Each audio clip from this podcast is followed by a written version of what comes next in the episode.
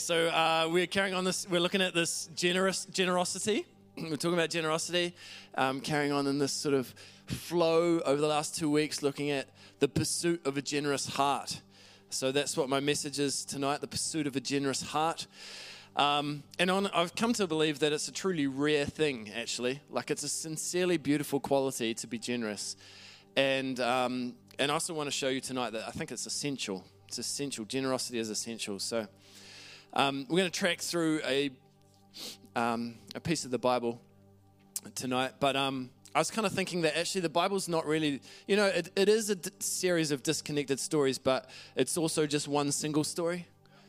And so um, it's this story of like what's wrong with the human race, and then what's God going to do about it, and then what happens in the end.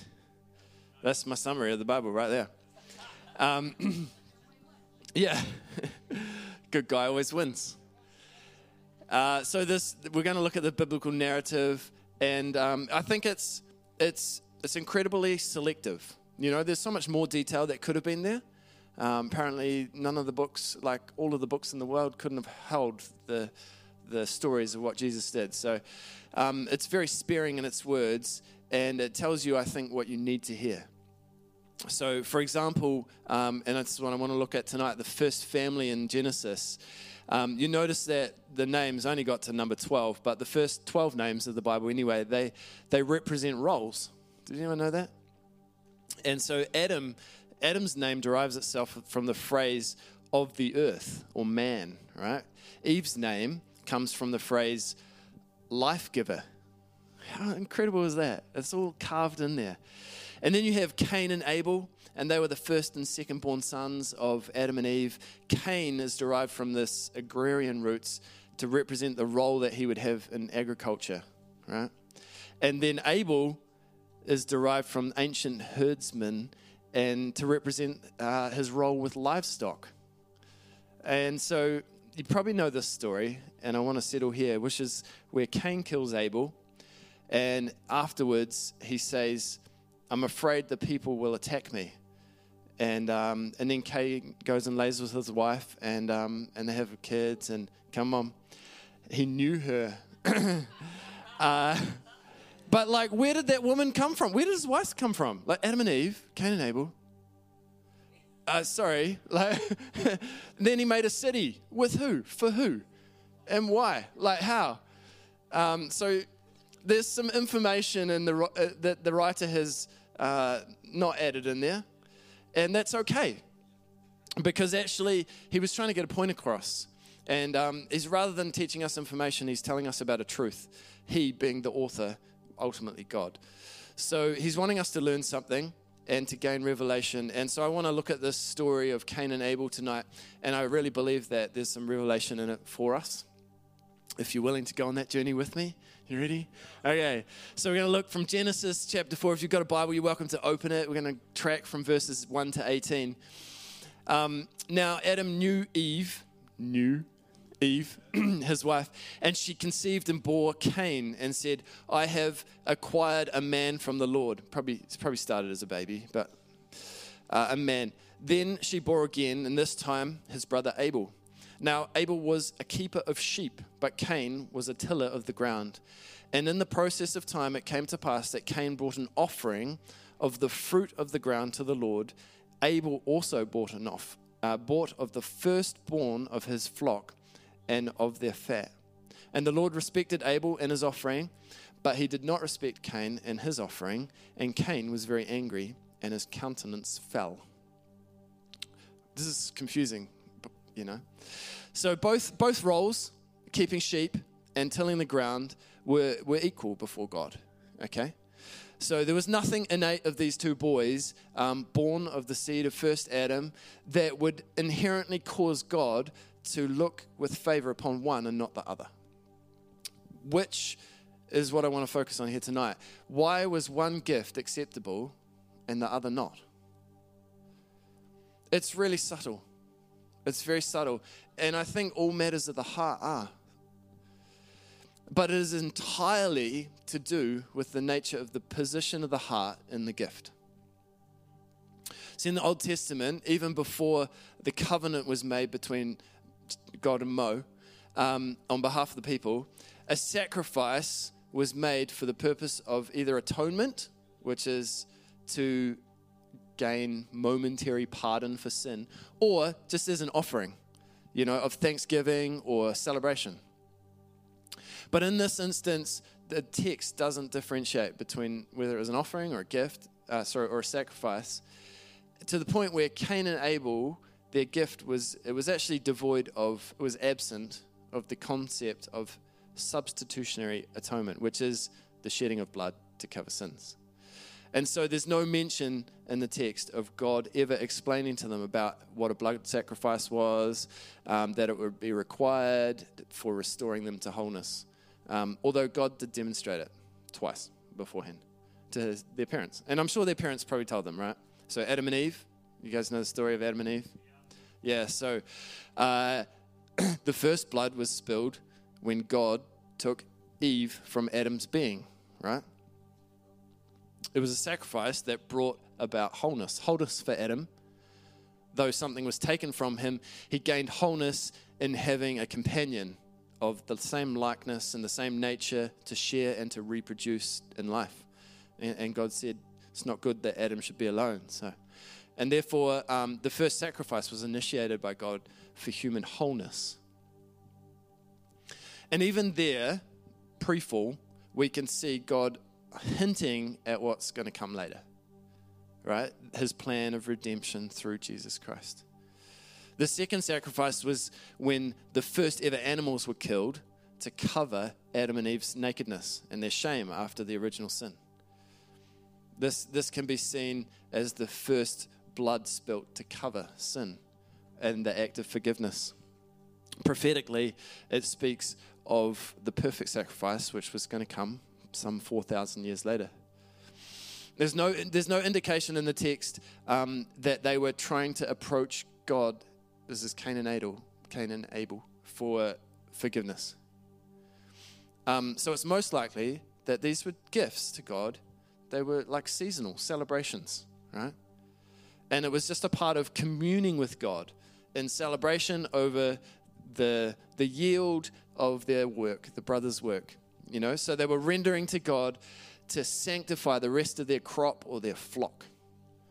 Um, it wasn't about giving something up in so much as it was about making what they had already retained holy and, and acceptable to God.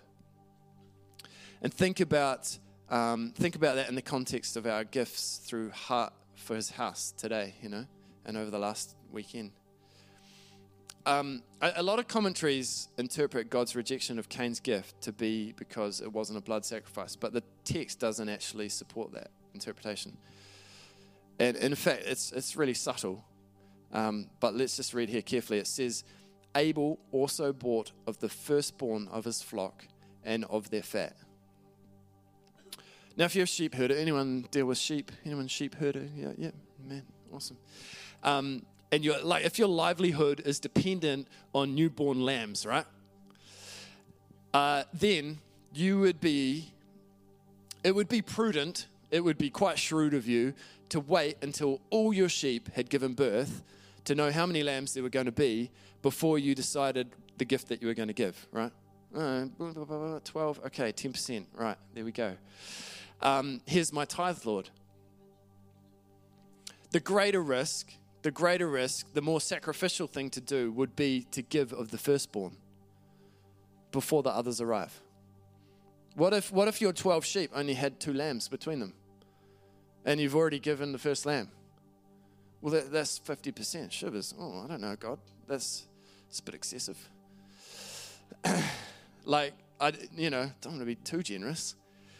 Um, but this is, this is the principle of first fruits. You know, when we give before we pay our rent or our power bill or buy food or make a car payment or whatever we spend our money on, um, we demonstrate that we recognize God is able and He's faithful to provide for us, to provide for our needs. And it's actually an act of like trusting Him beforehand. You can see Abel here. So he actually gave of his flock, plural, not just not just singular. And he gave her the best parts, the fatty parts, oh, the fat the lamb. Uh, it's the most costly parts for trading and for eating and for um, for his livelihood. But you can see that this is this is entirely a matter of the heart. Generosity requires true sacrifice. And it doesn't matter, it doesn't actually, uh, it doesn't cost you until it hurts, you know? Like until you notice the risk and it has the potential to hurt you. How, how, do, how, do, we, how do we guard our hearts so that actually generosity flows?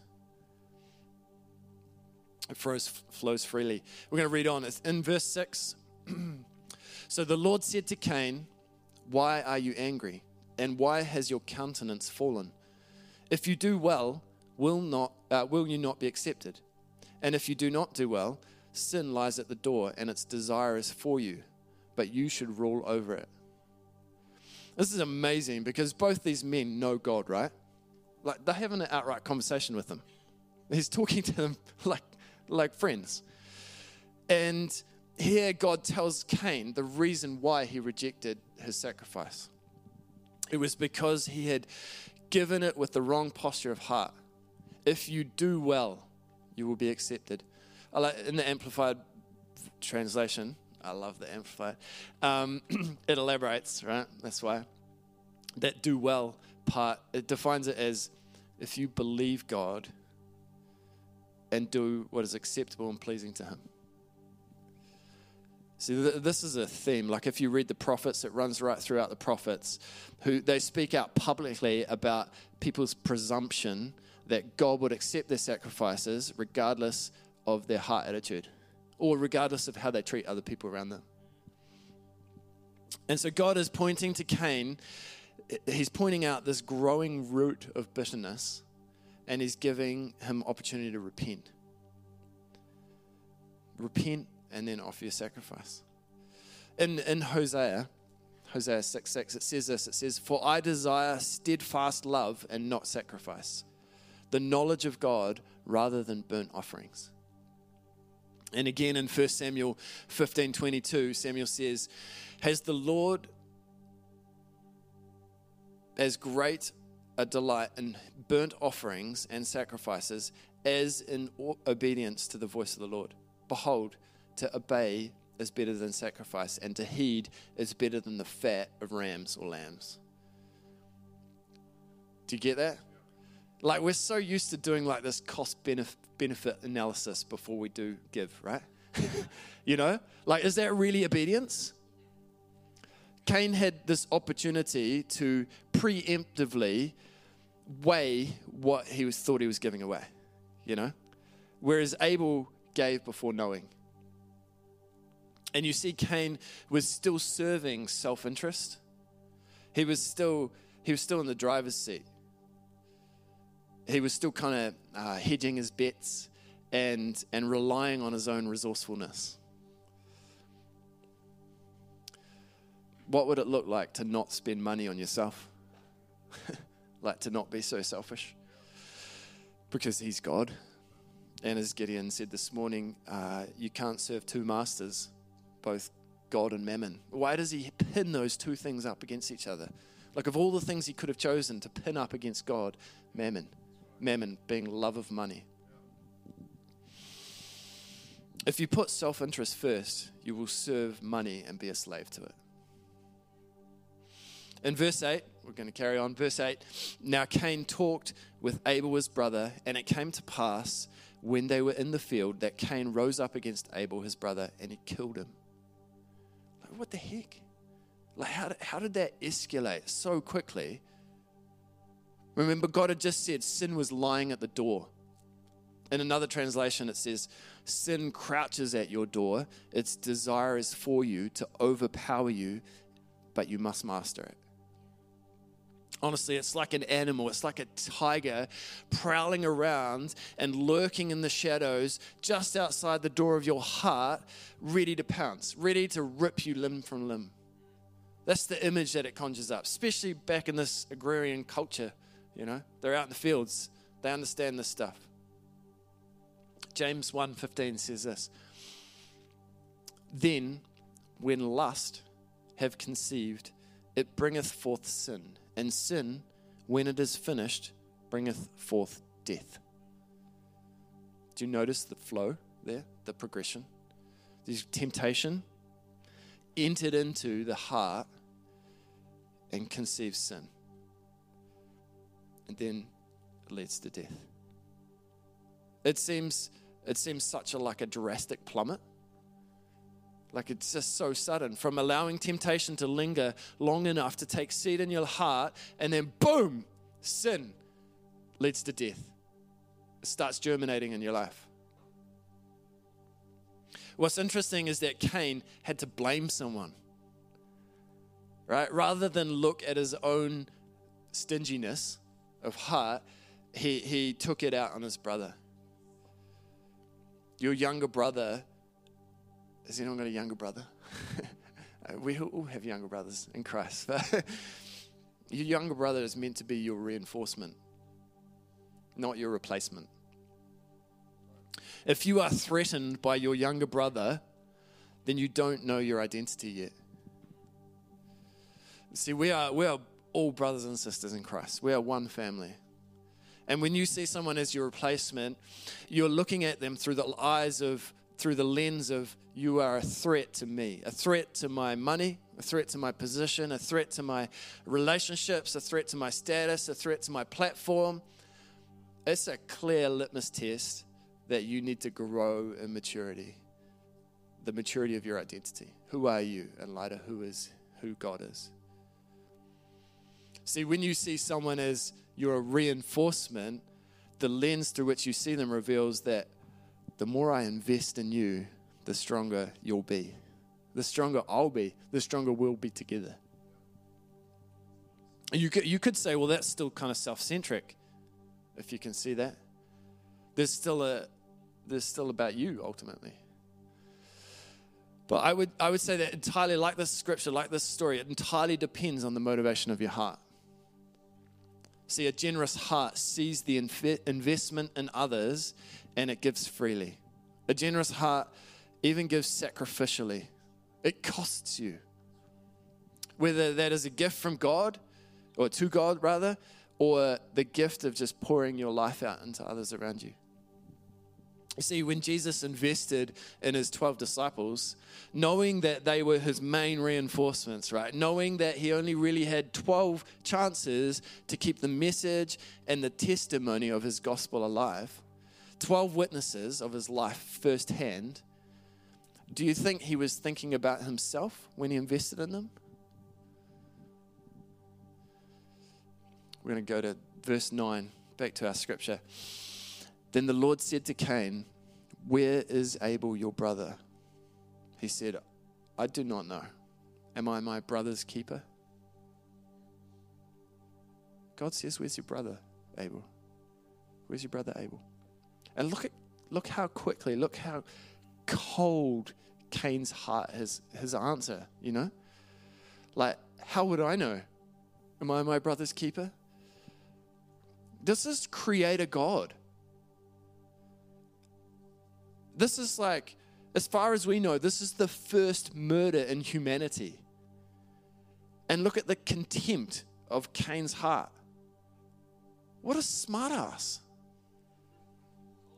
This is, this is why the fear of the Lord is the beginning of wisdom. You know, like in this current season of Christianity, with our rampant pride and our smart assiness, we have to return to the fear of the Lord. You, you honest, you'd think God would just smite Cain right there and be like, Your blood can cry out from the ground, the same as Abel's. But you know, this is so beautiful. God doesn't do that. Instead, we see the beauty of his mercy. And, and, and he is doing absolutely everything to give Cain opportunities to repent. The blood of your brother cries out from the ground, he says. See, sin, sin is a man curved in on himself, or a woman The, the Bible defines sin as always focusing on yourself, Just choosing yourself over God, over others, always placing yourself in the center. What that means is that even when you're doing good things, it's always about you. Sin means that that you relate to God, to God, to others, only in such a way that it furthers your agenda. That that things are going your way. That that God or others are doing things the way that you want them done.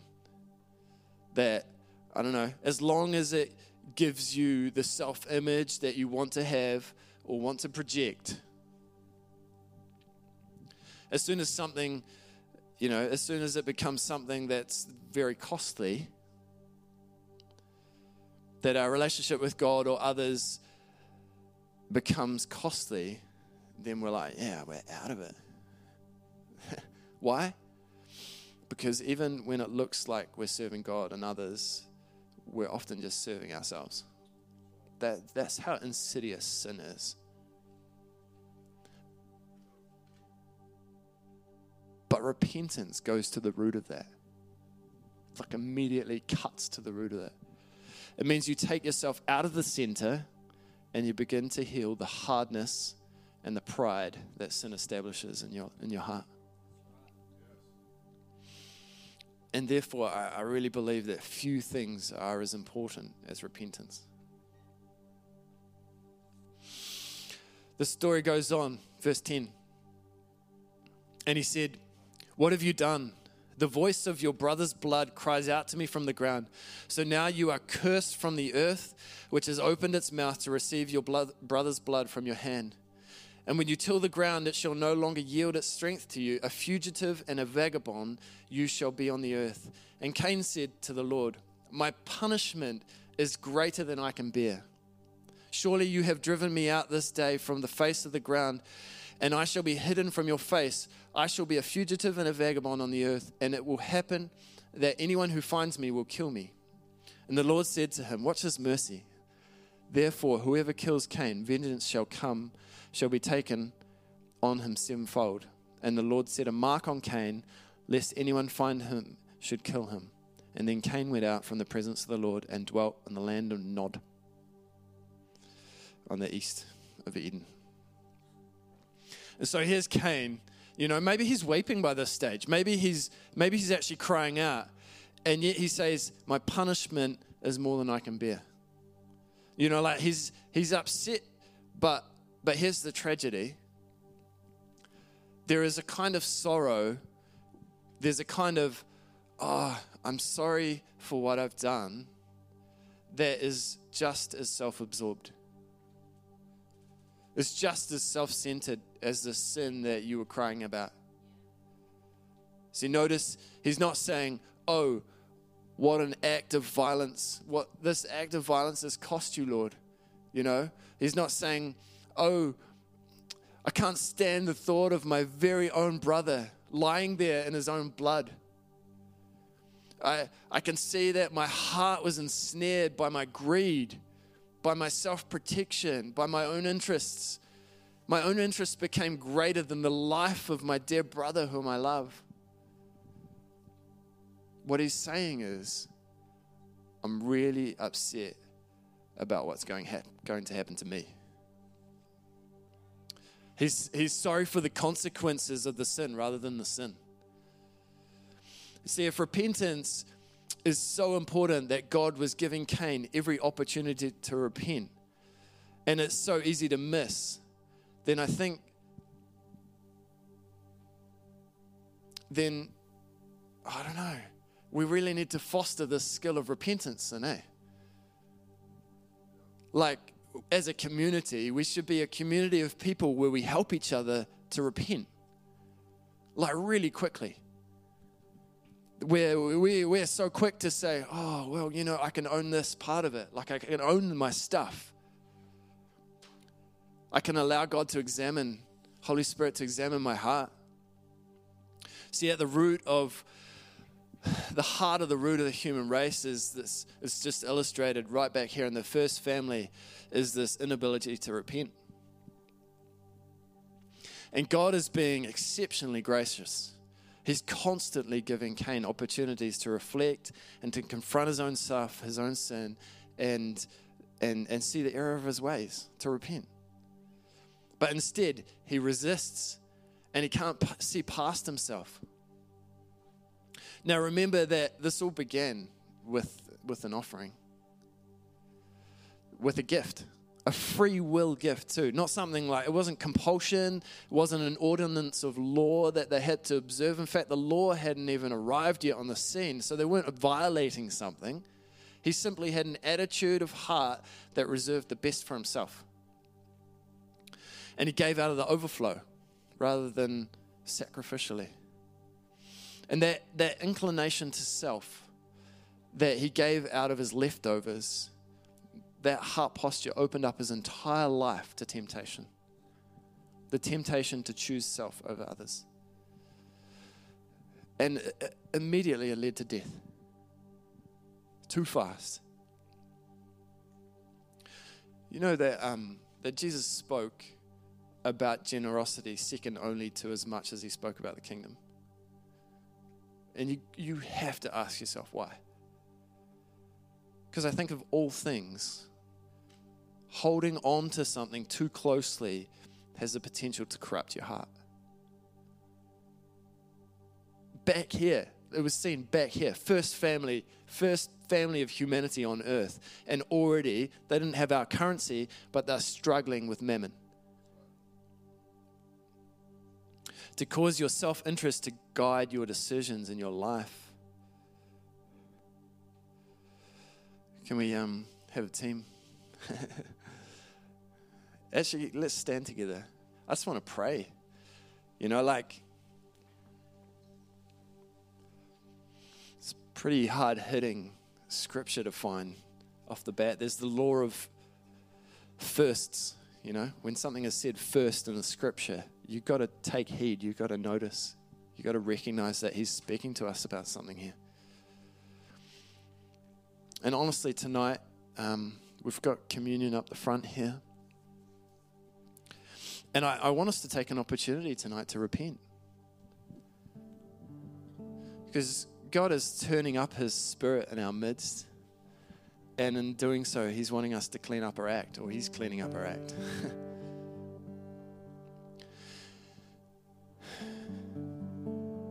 and I think a lot of regards, we could probably find ourselves in this story.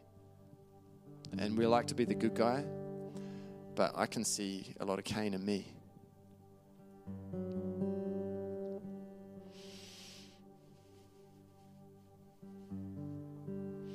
God, would you break off the contentiousness around our hearts, the hardness?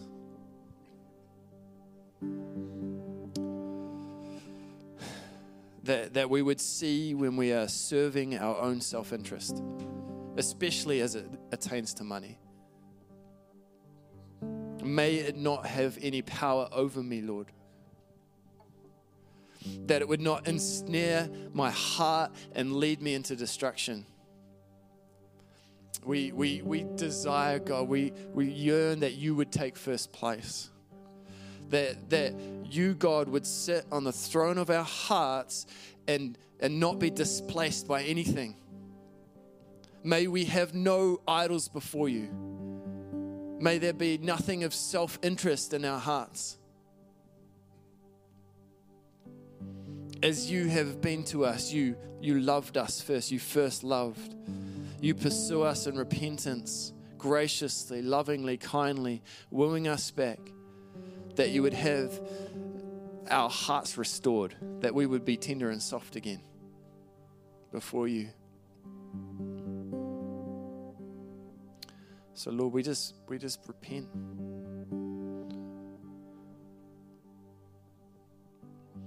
I just want to invite you now to come have communion. There's communion up here.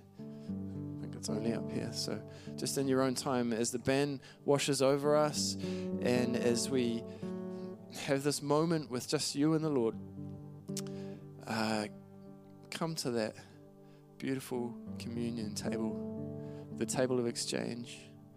And I just want us to hand over our stuff. You know, Lord, I've held on to this too tightly, I know. Lord, this has a power over me. And I, I, I believe that this is going to break something in your life tonight. It's a prophetic act of choosing God over mammon, of saying, Lord, you're the only one I serve. So come now.